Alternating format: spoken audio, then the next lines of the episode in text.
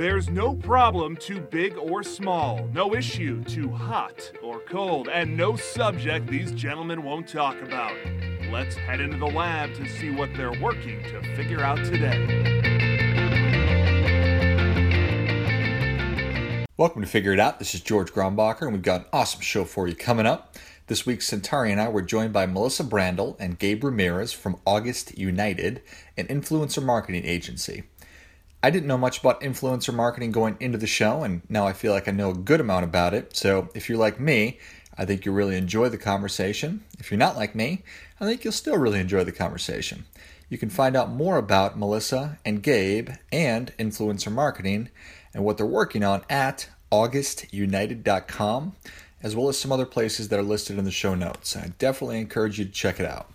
If you'd like more info, click Contact Us in the show notes, and we'll get you what you need. Thanks as always for listening. Remember to tell a friend. That's enough about that. Let's go.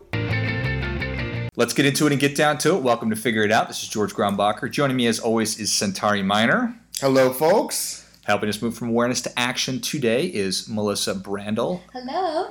From August United, and Gabe Ramirez of SiteWire. How's it going, you guys? Welcome. Thank you guys for being here. Centauri. This should be good. It's always who would, good. Who would you most likely buy from? Would it be Ivanka oh. Trump, Billy Mays, or George Foreman? Oh, I guess it depends. That's a really good question. Depends on the product. Yes, yes. Kudos on your question.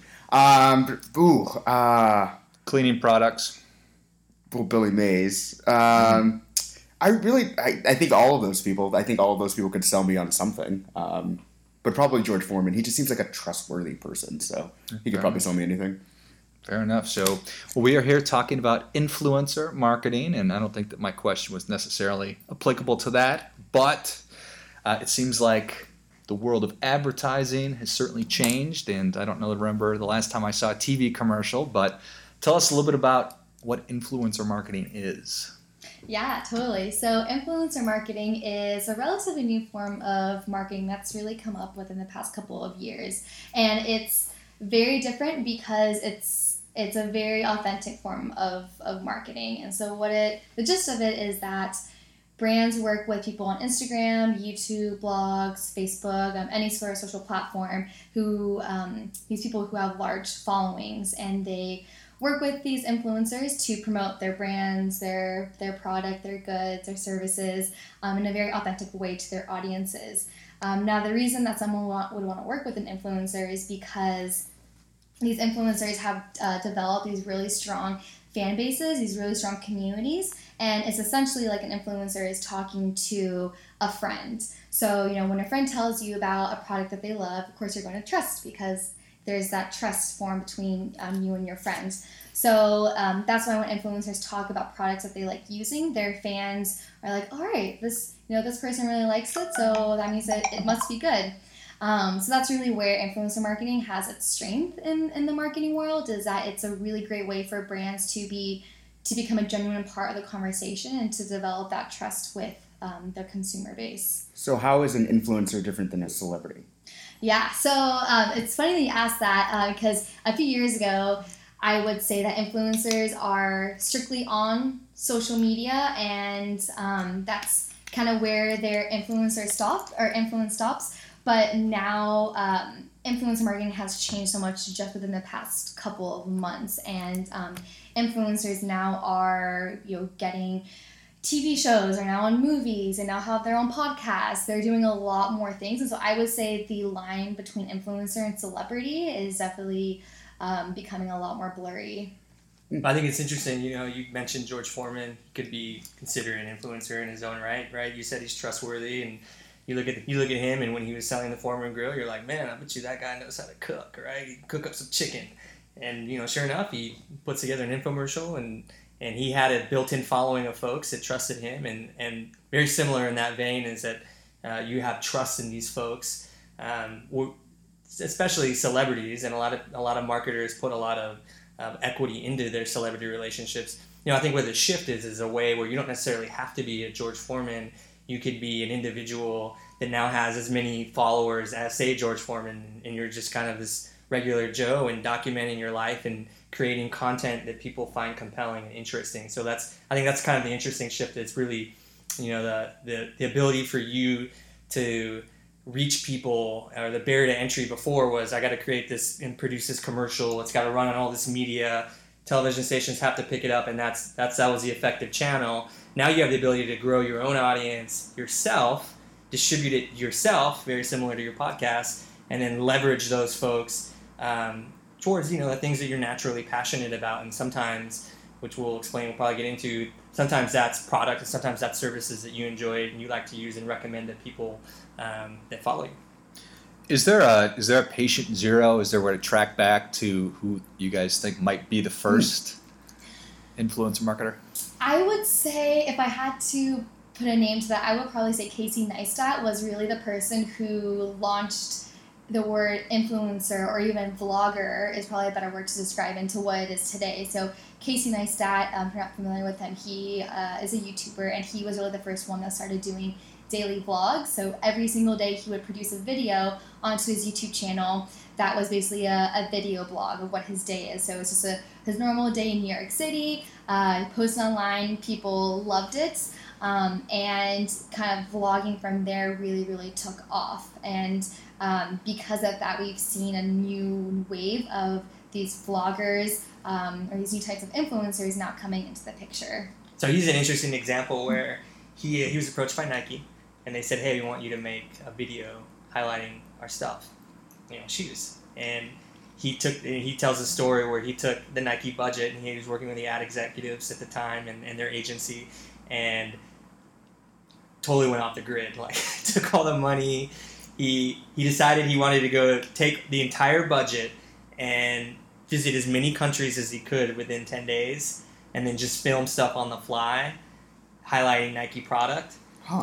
And and he, the story is really interesting because, you know, they gave him a pretty substantial sum of money, and they were obviously concerned when he just flew off the map. See you guys later. Right.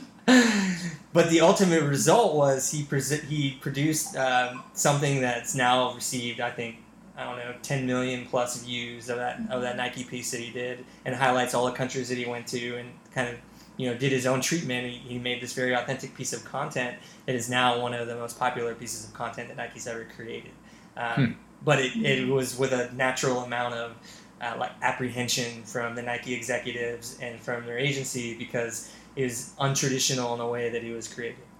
Nice. So, so maybe you guys could talk a little bit about the evolution of this, so that to the point that it's become so um, prolific and so pervasive that there needs to be an agency devoted to influencer marketing. So talk about, where was the tipping point of someone saying, hey, we got to get something, some structure behind this? Yeah, so I would say um, influencer marketing really started within social media agencies. And so once the rise of influencers came to be, uh, social media agencies were really the ones that mm. started working directly with these influencers, because it was just a natural fit. They were on social media. These agencies were doing social media, producing content for social media. So it was a natural way for them to start working in this space. And then as influencer marketing strategies started to become more and more complex, um, the social media agencies kind of broke off. So that's what happened with our agency, where August United, which now focuses only on influencer, actually broke off from another social media agency, SiteWire. Um, and just because there's a lot of complexities now that go into influencer marketing, and it's becoming much more of a um, a kind of partnership where there are lots of agreements involved, lots of different conversations are happening. So it's not something that a brand should take very lightly. It, it shouldn't be um, kind of something that they do on the side. It really should be a core strategy that they put a lot of, of effort and focus into. Yeah, there's been, and you know, there's been some... Um... some compliance issues. So the F T C is beginning to regulate. So, you know, the F T C requires disclosure, um, like say in a newspaper. So if you ever open a newspaper up and you read, uh, there's something that may look like an article, but it's not. It's an, like mm. a, an advertorial is what they used to call right. them, right? And it had to be disclosed in a particular way, because the Federal Trade Commission, one of their jobs is to make sure that there's transparency in advertising, and there isn't any, you know, like tomfoolery going on in yeah. terms of people tricking you into thinking something is legitimate news as opposed to like an ad. And so, you know, and this being such a new space, um, there are beginning to be compliance issues where there's been some lawsuits filed with brands that haven't disclosed this is this was a paid, you know, we paid this influencer to create this piece of content and distribute it out. And so, you know, our recommendation to brands is that if they're looking or thinking about going down this path, to make sure that, you know, you have all of your uh, I's dotted and T's crossed, because there are compliance regulations that we have to adhere to. Uh, and we're seeing more and more of that as this becomes more popular within brands and folks using influencers as a channel to reach people. Mm. And another point to that is that with influencer marketing, you're dealing with people. These influencers are, are real people. And when you're running a campaign that has uh, maybe thirty influencers involved, those are a lot of relationships to keep up. And so there's just a lot of time and effort that goes into managing those relationships with the influencers and making sure that, you know, you're not using them just, you know, just for one campaign, but they're actually really building and fostering that relationship into something that's more long-term. What are some major brands or maybe campaigns that we may have seen that are that involve influencers? Yeah, I would say um, the there ha- there was a really, really good campaign done by Tide on YouTube. So what Tide did was they worked with um, a grouping of very uh, top-tier YouTubers, so YouTubers that maybe would have over a million subs. Um, they worked with a group of, I would say, like six or seven of them, and um, gave them a, a Tide pot challenge. So they basically challenged these YouTubers to go out and make something that was super, super messy, and then um, create a really fun video around that.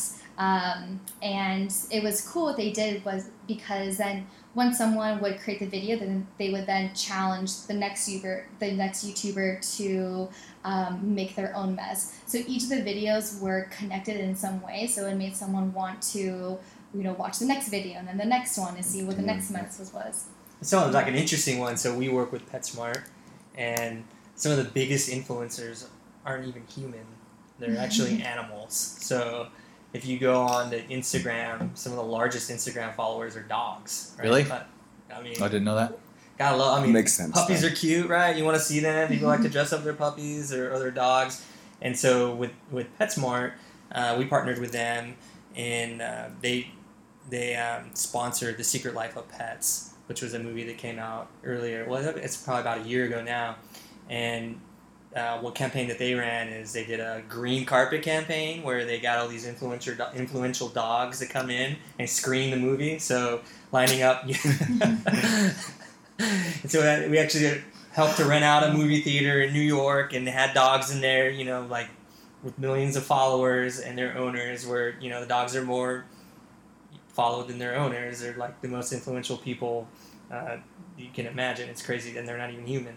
Um, And, you know, and so really, you know, using those dogs in a way and, and highlighting them and, you know, having PetSmart um, really cater to that, to those folks that follow those those animals and it, as a way to put, you know, the things that they're doing or cool things that they're doing in front of that audience. And so I think that was that was kind of a fun one. And, and, um, and you know, you, all the fun stuff that comes around with animals, too. Like, yeah. you know, like they're... They're peeing everywhere, sure. doing what they do. Barking at each other. Barking at each other, and and um, so that was really fun. But, you know, that's those are some of the, I think that's kind of a more uh, non-traditional influencer marketing, but really, really fun. You know, it's like, it's something you don't even think about that, oh my gosh, this dog has two million followers on Instagram. That's incredible. Yeah. Is there a way to follow the money that says that, you because you've, you've mentioned some very, very large companies, some very well-known companies, and I guess there's a lot of questions, but are all companies doing this? Are they all embracing it? And can you trace um, G M used to spend fifty billion dollars on print ads, but now they're spending it on this kind of medium? Yeah, so I don't know what the exact number is in the industry right now, but we are seeing a lot more brands starting to realize the power of influencer marketing. Um, and so... Um, yeah, a lot more brands are starting to to see the value behind it, and I think that's only going to continue to grow as as just, um, I would say it's going to take a similar path that social media took in general. How a lot of brands were hesitant at first to go on Facebook. You know, why should I make an Instagram page? And now it's a no-brainer that a brand should have an Instagram right. page, and I think soon influencer marketing will, will become like that. Um, it's something that we typically track with an influencer campaign is uh, C P M, C P E, C P Vs. Um, so a lot of traditional things that are, are usually looked at with a social media campaign. Um, but the extra value that influencer marketing brings is uh, the added value of having that built-in audience. And so you're automatically reaching a larger audience than you would be able to on a normal brand page, um, as well as the creation of content. So uh, when uh, these influencers are compensated, they're also producing, you know, the content. They're not just providing the, the value or the community. It's also the, the content. This they provide. They um, create this stellar content that the brand is a lot of times unable to repurpose onto their own social accounts. I think that's a great question. So, you know, as agencies, we'll use measurement tools like Nielsen or look at something like Kantar, and we'll try to look at a brand and see, you know, where is the brand spending the bulk of its money, and those types of services typically break out, you know, television spend and radio spend, and even within digital, they'll break out display and, say, search engine advertising and things of that nature. And I think that it's so new that there isn't necessarily, they're not catalog, they're not catalog, they're not categorizing things as influencer marketing as a channel. But I have to guess that they'll, you know, they probably will start to, because it's it's really beginning to pick up momentum. Um, but I do think that's an interesting question. Do you feel like, um. Not feel like, but do you know of any um, metrics or just kind of impact on influencer market influencers on the brand? So can Tide say that because of that campaign, they sold a million more Tide Pods or whatever that looks like? Yeah, yeah, that's possible. And it's all really what goes into the campaign from, from the start, from the back end. And so let's say if there was a landing page that was created specifically for this YouTube campaign, hmm. then they could track that either through Google Analytics or through Bitly to see how many Uh, clicks that a YouTuber drove to that landing page, and then from there they can then see the activity that was that was on that page, or um, they could provide the influencer with a code and then see how many times that code was used to make a purchase of a product. Yeah, those are certainly very direct ways to to measure whether it's being impactful or not. Just in the brief amount of research that I did, pretty much everybody agrees that this is something they have to move towards, but kind of tough to quantify the actual R O I at this point. Yeah, yeah, and that that is something that we we do realize. And right now, influencer marketing is generally more of an awareness tactic, and so, you know, it gets your brand name out there, gets the your your products uh, packaging out there from the audience, so your audience starts recognizing that. Um, but there are ways that um, this is where we see the industry really shifting now in the past couple of months, where there are going to be more ways where you can really track to see beyond just that landing page, beyond just that coupon code, what attribution you can bring, um, you can give to influencer marketing. And that's also being explored right now. But um, traditionally it has been an awareness tactic, but we're moving now more towards the more nitty-gritty stuff. So what exactly, walk me through, what would your pitch be? So a brand comes to you and says, hey, we want to do traditional T V, print, radio, and then one of you steps in and say, hey, have you thought about using influencer marketing? And they say, all right, what is that? What do you say? Like, why that over T V or print? Yeah, so we would ask them, well, first of all, it depends what their, uh, what their target market is. If their target market uh, are millennials or are people under the age of, you know, twenty, then we would ask them, you know, do you have kids? They say yes, then we would ask them what, where do they spend most of, of their time? They say, like, on their phone, on YouTube, and they're like, there. It's just, it's very, very clear that this younger generation, the millennial generation, they spend so much of their time now on social media. That's where their eyeballs are at. They're not watching T V anymore. I mean, you said that you didn't, you haven't watched a commercial in who knows how long. So that's just where the attention is nowadays. And so brands need to realize that and, and shift towards Uh, moving their messaging and moving their presence to where the, the people are right now. It's interesting. You can look at, you know, some of the YouTube stars like Bethany Mota, and you look at traditional, like, let's take um, something like Game of Thrones. So Game of Thrones, the premiere. Anyone watch the premiere? I did not. I, I, I, I I've was, heard it was like the well, biggest premiere they've had. We're the only people that didn't. Yeah. No, I didn't either. I'll read it for you. I'm kind of a Game of Thrones fan. It was fantastic. Winter is coming, if you didn't know. Uh, anyhow, that's and, Game of Thrones. So I knew that. Um, you know, I think they got about sixteen million. Uh, the viewership was about sixteen million, which is, it broke every almost every record in H B O's history nice. in terms of a premiere and the amount of viewers that they drew in. sixteen million in the influencer world is not a staggering number. I mean, you have, I mean, it's a pretty impressive number, right? Like, to say you got sixteen million views on a video, but, you know, like, I think Bethany Mota has a video where she just literally takes her iPhone and goes and gives a tour of her bedroom. This is my bed. this is my closet, this is where I sleep, and, you know, to give the people a sense of where she grows up. I think that individual video has more than fifteen million views, to put it in perspective. So someone with their own video camera on their iPhone taking a shot of their room is garnering as many eyeballs as Game of Thrones premiere, which has a weight of H B O mm. behind it to promote it, and a production budget of, you know, tens of millions of dollars for that in- individual episode. And so, you know, I think what you're seeing is this massive shift from, uh, in terms of viewers and eyeballs, from traditional T V and cable into platforms like YouTube and Instagram. And, and so, you know, the pitch that we, we like to give is, uh, have you ever been to, like, uh, the Coliseum or um, the, the stadium at Michigan, the Big House, you know, where you have one hundred thousand people? Well, imagine if every one of those one hundred thousand people was was your brand's fan, and essentially that's the type of weight that an influencer carries. There's sometimes millions of fans that, you know, follow them every day, are invested in their life and what they do.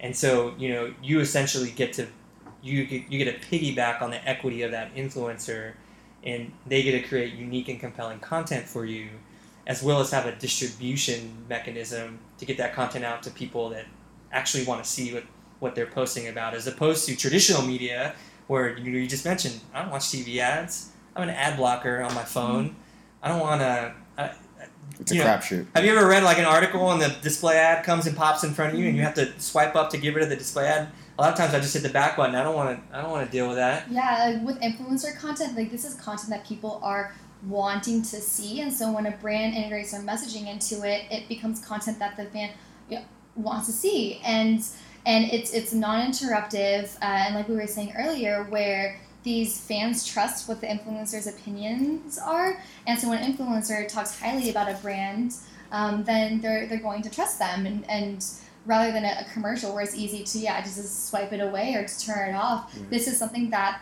that people are really wanting to see. So on the flip side of that, walk me through. I'm an influencer. Uh, I really like Jenna Marbles. Is she still popular? Yeah. She okay, is. Good. Yeah, okay, good. She is. I remember her videos from uh, from years ago. But no so idea. She's the O G. She's awesome. She's the O G. Yeah. I, if she, if you're Jenna Marbles, you get you realize you're getting a little notoriety. How do you, do you all also broker who she chooses or who where she's going, or how does she get involved with the brand? Except uh, on the other side of that. Yeah. So it could happen really in two ways. One is where the brand directly reaches out to her and says, "Hey Jenna, we have this awesome idea. We think that this brand would really, really fit with with what you talk about. Let's make a video together."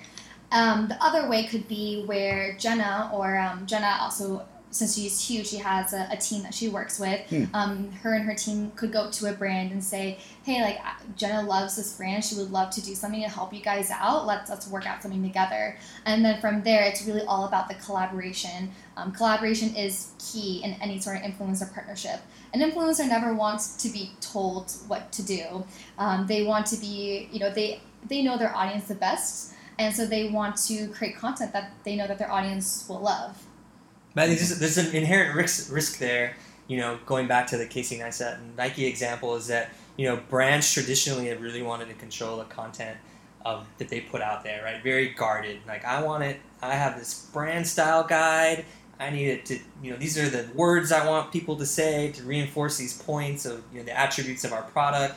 And so, you know, the key to good influencer marketing is that, you know, you have to, you have to really think about the influencer that you're choosing to partner with, and that that person naturally aligns up with your brand, because ultimately they have the creative control, and that's what makes the content so interesting, right? The boring marketing or stuff that no one wants to pay attention to is the stuff that comes straight from a round table of executives at a brand and says, this is what's going to be cool, this is what people are going to like, and they they decide that for you and put it together and say, Melissa, you're going to love this commercial I just created because we think you're going to love it. Well, that flips it, so this essentially flips it on its head. You already like this guy, you follow them on, on Instagram or on YouTube or wherever you may, and you're naturally going to consume their content, but with that comes a bit of risk because you don't have the amount of control that you would have if you were producing that spot or you were producing that piece of content yourself. So I, I do think that, you know, you have to really think through the folks that you want to partner with. It's not kind of a willy-nilly deal because you're you're essentially tying yourself to the hip to them. So is someone like a, um, which one is she? Kendall Jenner, is she a celebrity or an influencer? Or would, both? She, I would say she's a celebrity because she kind of started out in the more traditional celebrity route. Um, I would categorize an influencer as someone who who got their quote-unquote fame from, from being on social media. Organically. Gotcha. Yeah. Okay, fair enough. So it's a YouTuber or a blogger, mm-hmm. somebody like that. Centauri, you could be an influencer. Yay! Like, yeah. Well, I, I feel like it's a scale issue, and Centauri currently is certainly an influencer. He's just not to the level of a Justin Bieber. Or... I will be the next Kylie Jenner. That's what I just decided. Okay. He actually wrote that down, everybody. But there are both. So, like, you bring up an interesting point. So scale, scale is all a matter of perspective. So, you know, there are micro-influencers. So you don't necessarily have to go after the celebrity or the person with hundreds of thousands of followers. You know, if, if someone's a right fit for your brand and they have hundreds or thousands of followers, there's obviously time and effort to get that person onboarded mm. and to have them create content for you. But, you know, it's like, it's finding those people, partnering with people that want to s- solve the problem that your brand or your product or your service solves. And if that's a good fit, right? And it doesn't necessarily have to be this that's person of this, you know, big stature or, or has hundreds of thousands of folks. Could be, it could be Centauri mm. if you were the right fit, you know? Yeah, and that, that brings up a great point about engagement that we haven't really gone into yet, where um, influencers that have a high amount of engagement are so much more valuable than influencers that just have large followings and no engagement. Mm. Engagement is something that we really, really look out for, because it's some, it's it's pretty easy to, you know, buy followers now. We never recommend that to influencers, because then it's clear that you bought them because your engagement tanks.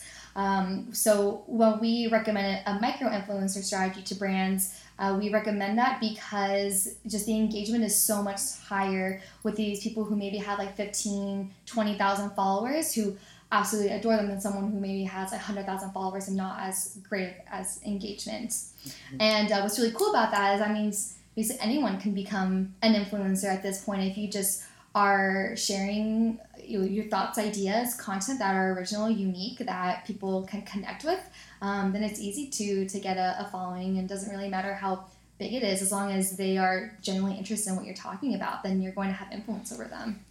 What does Bethany Mota do? What does she talk about? She does makeup, uh, fashion, lifestyle, beauty. Okay. Typical girl stuff. Nice. Um, and Casey, what what what was that person's content, or how how did they become famous? He does uh, the daily vlogs, so really just um, in the life kind of videos in New York City. Uh, he does a lot of technology. Um, yeah.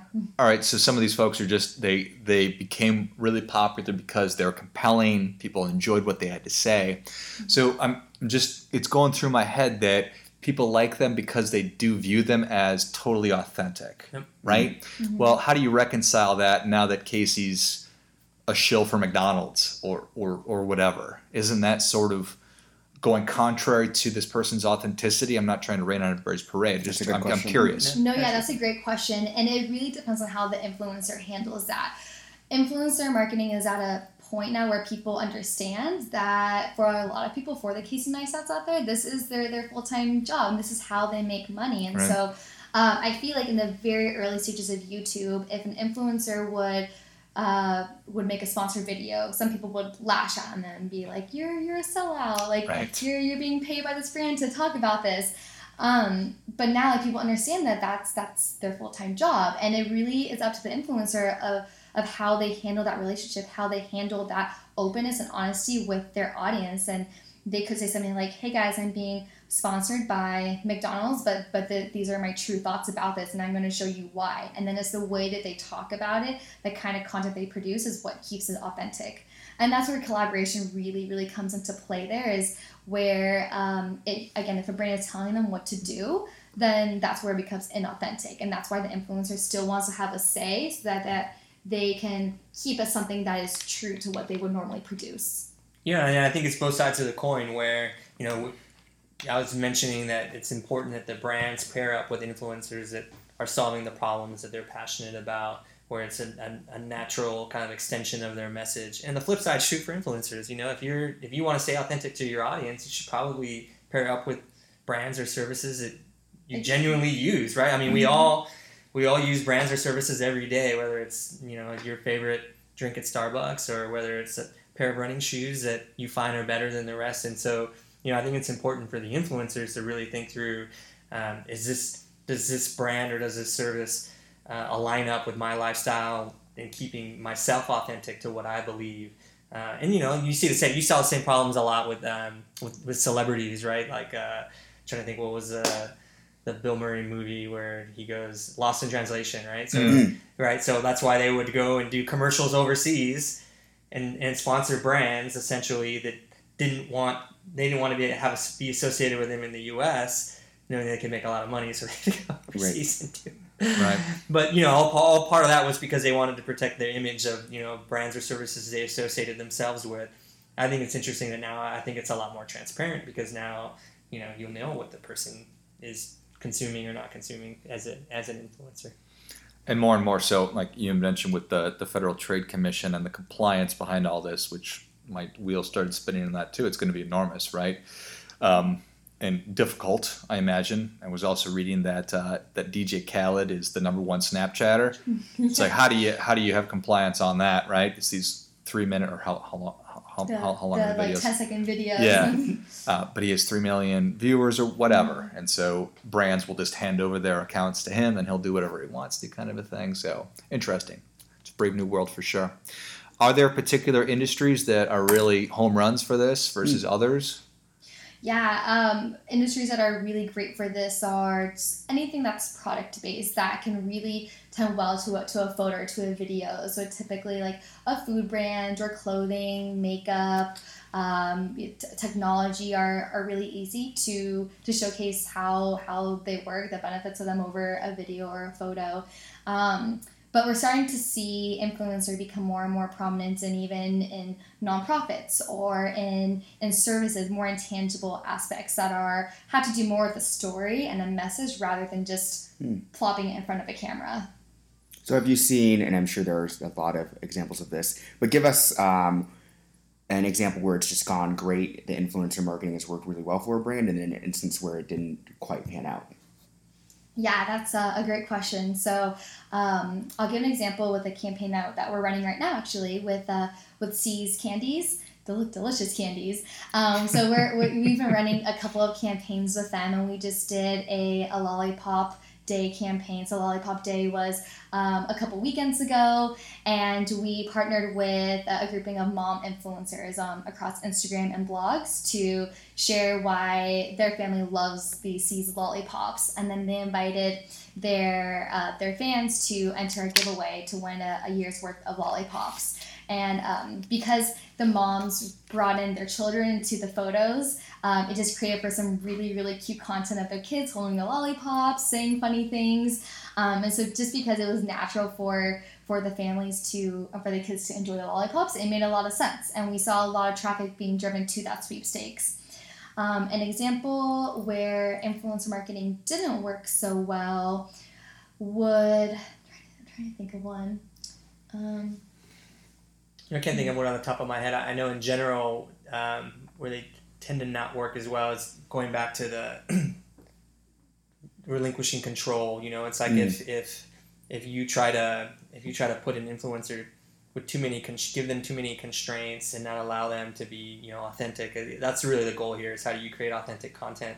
Um, you know, those those types of campaigns are usually, um, you know, the audience can smell them out, right? So they know they consume this guy's content every day or a girl's content every day. And, and when they looked at something to say is overproduced or doesn't seem to be, mm-hmm. you know, in line with the type of content they've been creating, they don't tend to perform as well. Yeah, I would say we, we had worked with a YouTuber where there was just a lot of control from, from the brand where, um, and it was partly, it was partly kind of like, Um, both sides' fault as well, where just uh, beforehand um, the criteria of the video wasn't necessarily, necessarily agreed upon, and so the YouTuber created the video. Um, it came back to the brand for first revision, and um, there were some things that the that the YouTuber didn't hit in the video, mm. but that wasn't necessarily made very clear beforehand. So while the video itself ended out to be a success in terms of views that it got, engagement, um, just the, the process leading up to it was was a struggle because there weren't necessarily the clearest um, uh, just requirements outlined beforehand. And that was a really big learning that we took away with something as complex as a YouTube video where there are a lot of pieces going into it. It's really important to have like a very complete uh, creative brief beforehand that everyone agrees to, or to be very clear on the number of revisions that there are going to be. Um, so yeah, communi- I would say like lack of communication or or misguided requirements is is what can turn an influencer partnership sour. Is there one medium that's that's really tops? Is mm. it Facebook? Is it YouTube? Is it?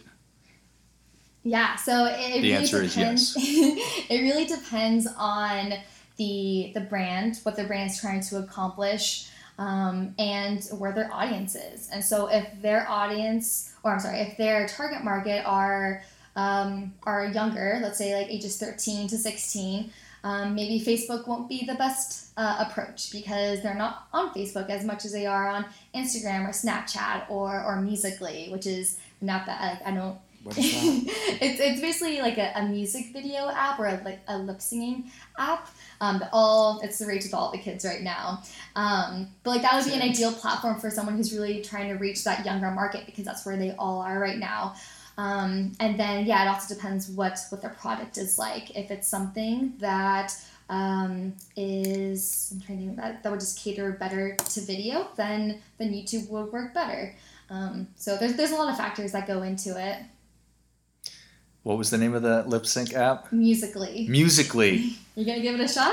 Well, I think that we need to do a whole episode on figuring out how to use Musical.ly. Yes, go. Let's just that'd be Terry and I will do. Or maybe we should just open it right now, and each one of us should lip sync a song. I think that that's fantastic. What an exciting time, right?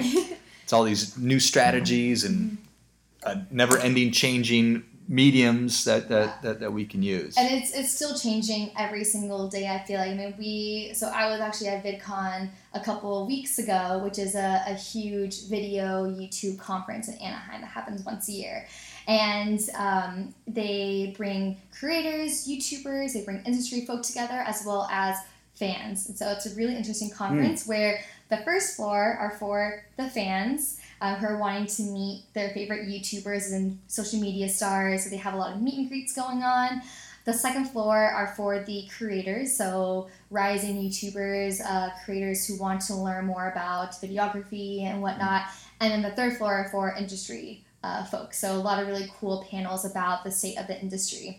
Um, so it's it's so funny because on the fan floor, it's just thirteen-year-old girls running around everywhere, and and there's like a lot of these Musical.ly stars that are now there that are now I feel like more famous than some of the bigger YouTuber stars. Amazing. There's a ton of different live streaming apps now that are really popular with this age group, uh, Lively, YouNow. Um, so it's just it's just really funny to see what this younger demographic, what kind of platforms they're catering to, um, and we see it to be a lot more of the like kind of like live streaming in the moment stuff. Um, rather than what we traditionally know to be social media as like Facebook and, and and Twitter. Yeah, so I went to I went to VidCon two years ago, and I've never felt so old in my life. So I felt it was like this moment.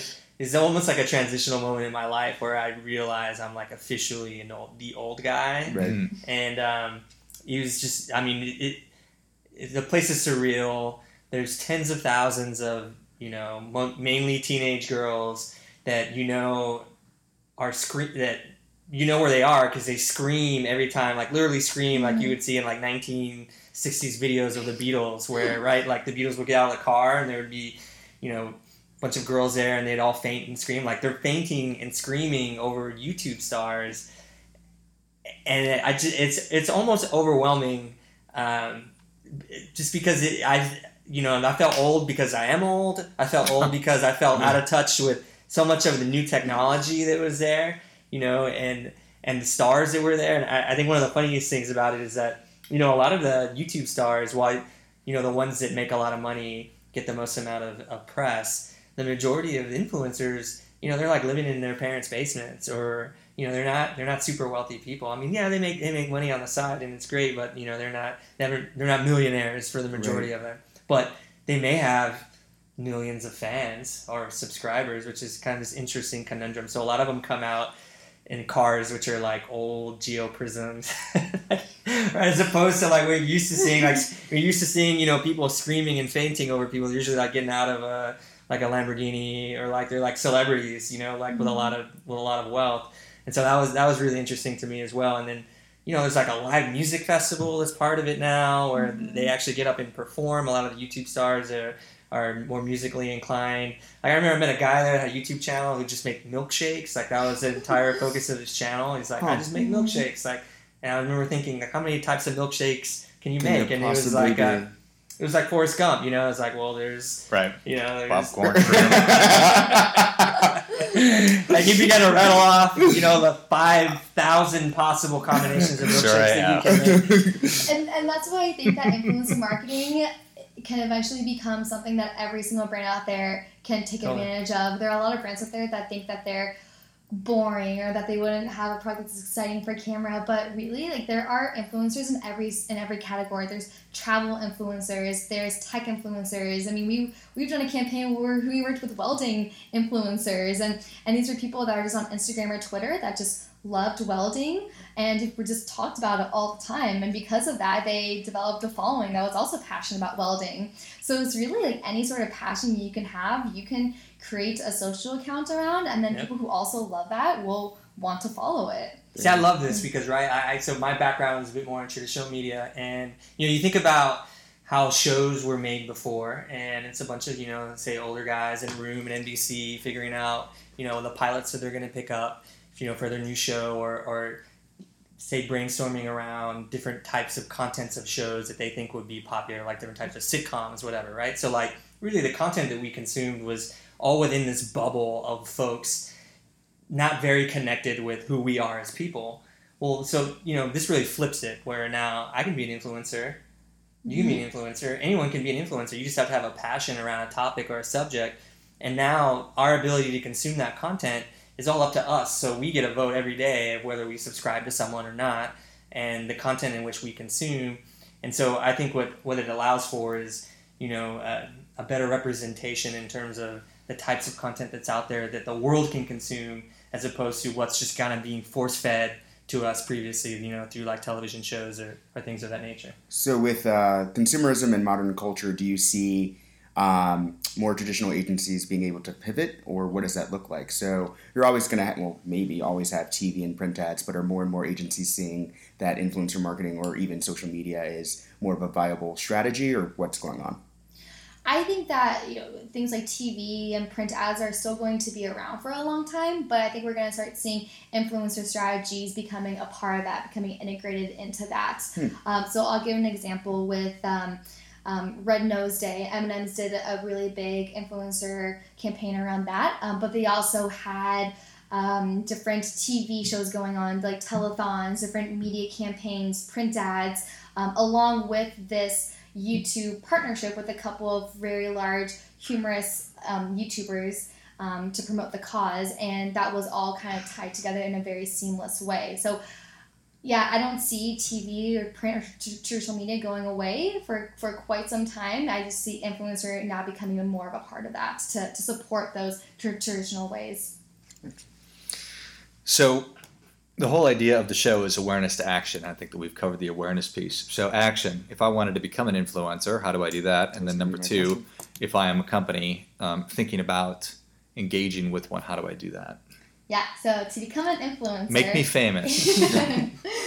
So let, like we touched on already, finding a passion that you love talking about and talking about in a unique way. Um, there are definitely a lot of Uh, topics that are very saturated now, but if you find a unique way to talk about something, then that's going to catch the the attention of people.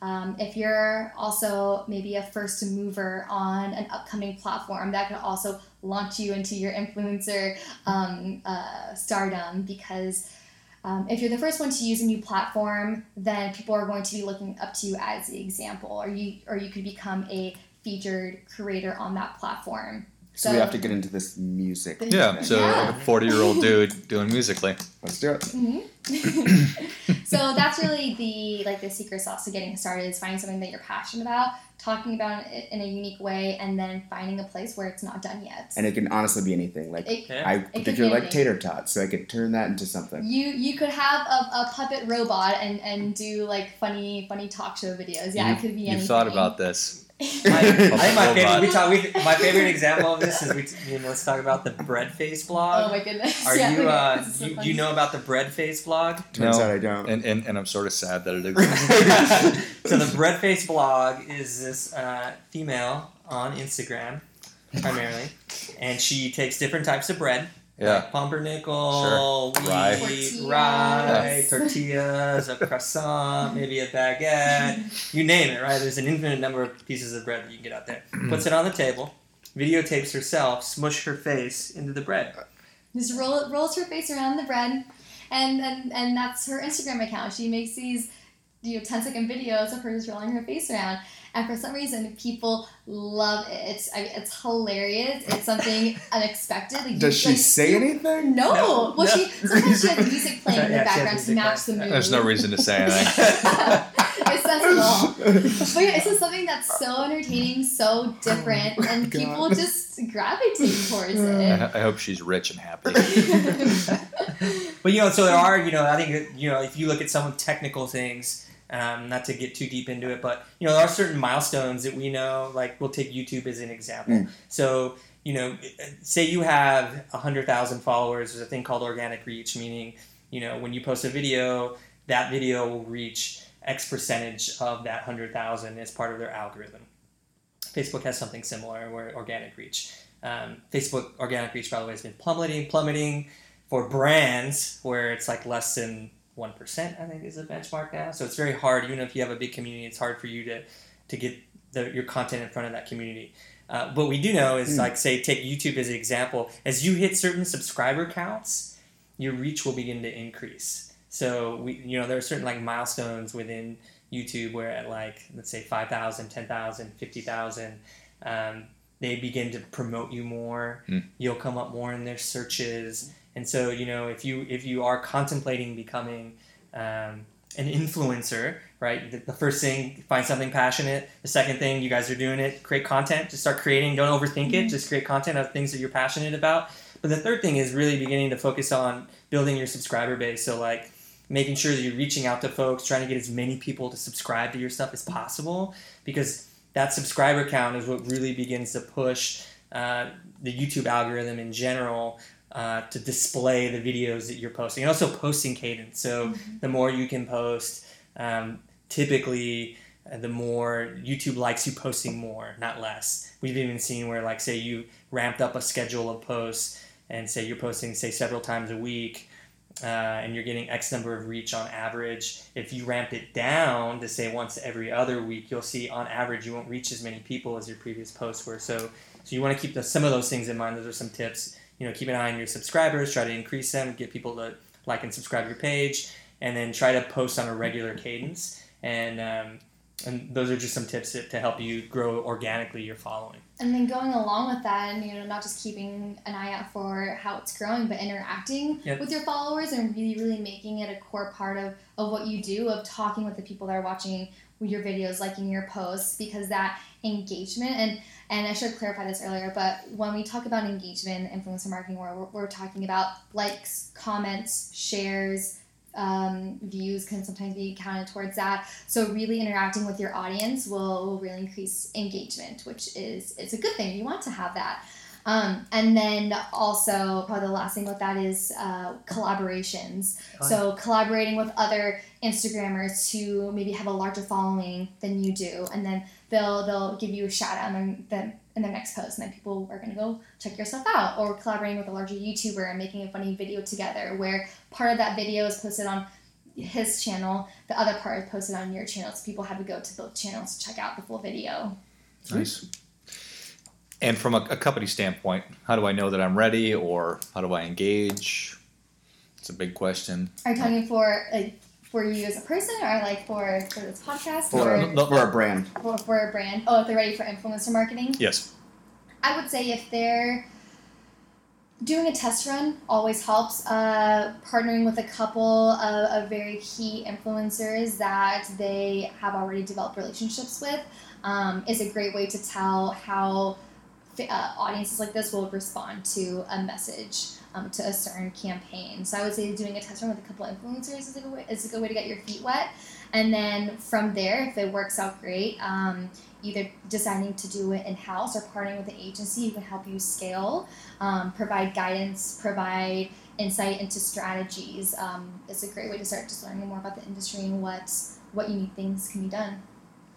Yeah, a lot of it's relationship-driven where, uh, you know, we've worked with a number of influencers which we know are good fits for certain types of brands, and so us having that relationship sometimes allows us to broker a better deal, sometimes this allows us to know what the nuances are working with that influencer, um, like the do's and the don'ts, and, and sometimes an agency can help you just navigate that landscape, deal with contracts, things of that nature, compliance issues.